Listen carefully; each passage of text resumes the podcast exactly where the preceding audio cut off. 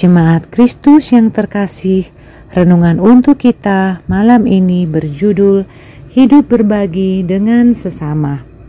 Dan bacaan kita diambil dari kitab Lukas 14 ayat 12 sampai 14.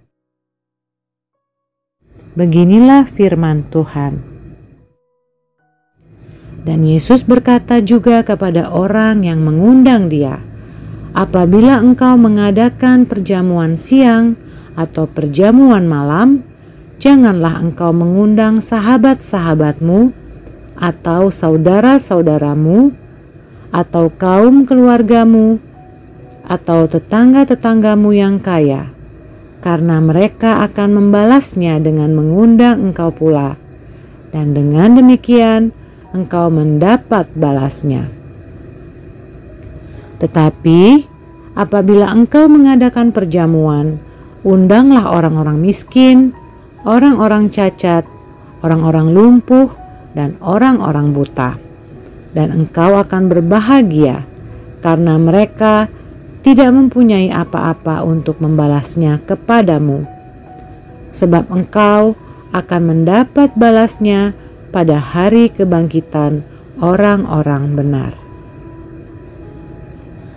Menghadiri sebuah pesta yang diadakan keluarga dan sahabat, atau membuat pesta untuk para keluarga dan sahabat, tentu adalah hal yang menyenangkan. Apalagi bila momen yang dirayakan adalah momen spesial, maka sukacita akan meluap dan kita akan bergembira semua. Sebenarnya, tak ada yang salah dari menghadiri atau membuat pesta yang seperti ini, karena memang itu salah satu wujud kita untuk mengucap syukur atas apa yang kita alami karena berkat Tuhan.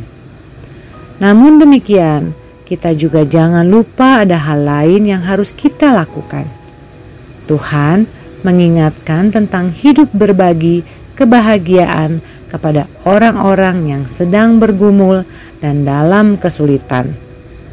Yang dalam bacaan kita saat ini digambarkan orang-orang yang terpinggirkan dan tak ada yang memperdulikan. Mungkin tanpa sadar kita juga pernah melupakan orang-orang yang terpinggirkan ini karena kita sedang fokus dengan berkat yang kita terima. Tuhan menegaskan bahwa berbagi dengan orang yang terpinggirkan bukanlah hal yang sia-sia. Tuhan mengatakan, memang mereka tak akan bisa membalas perbuatan kita, namun Tuhan melihat hal itu. Tuhan memperhitungkan itu semua kelak saat Tuhan datang kedua kali. Dengan demikian, mari kita terus bersedia hidup berbagi seberapapun yang bisa kita berikan kepada orang lain. Marilah berbagi kebahagiaan dan kehidupan bersama Lian. Mereka juga representatif kehadiran Tuhan dalam kehidupan kita.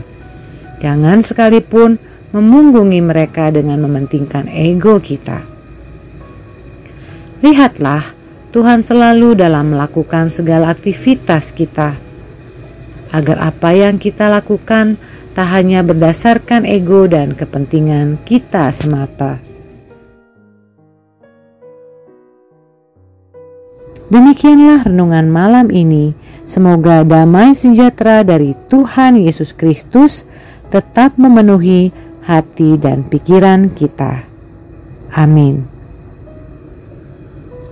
Jemaat yang terkasih, Mari kita bersatu hati menaikkan pokok-pokok doa yang ada dalam gerakan doa 21 GKI Sarua Indah. Mari kita berdoa.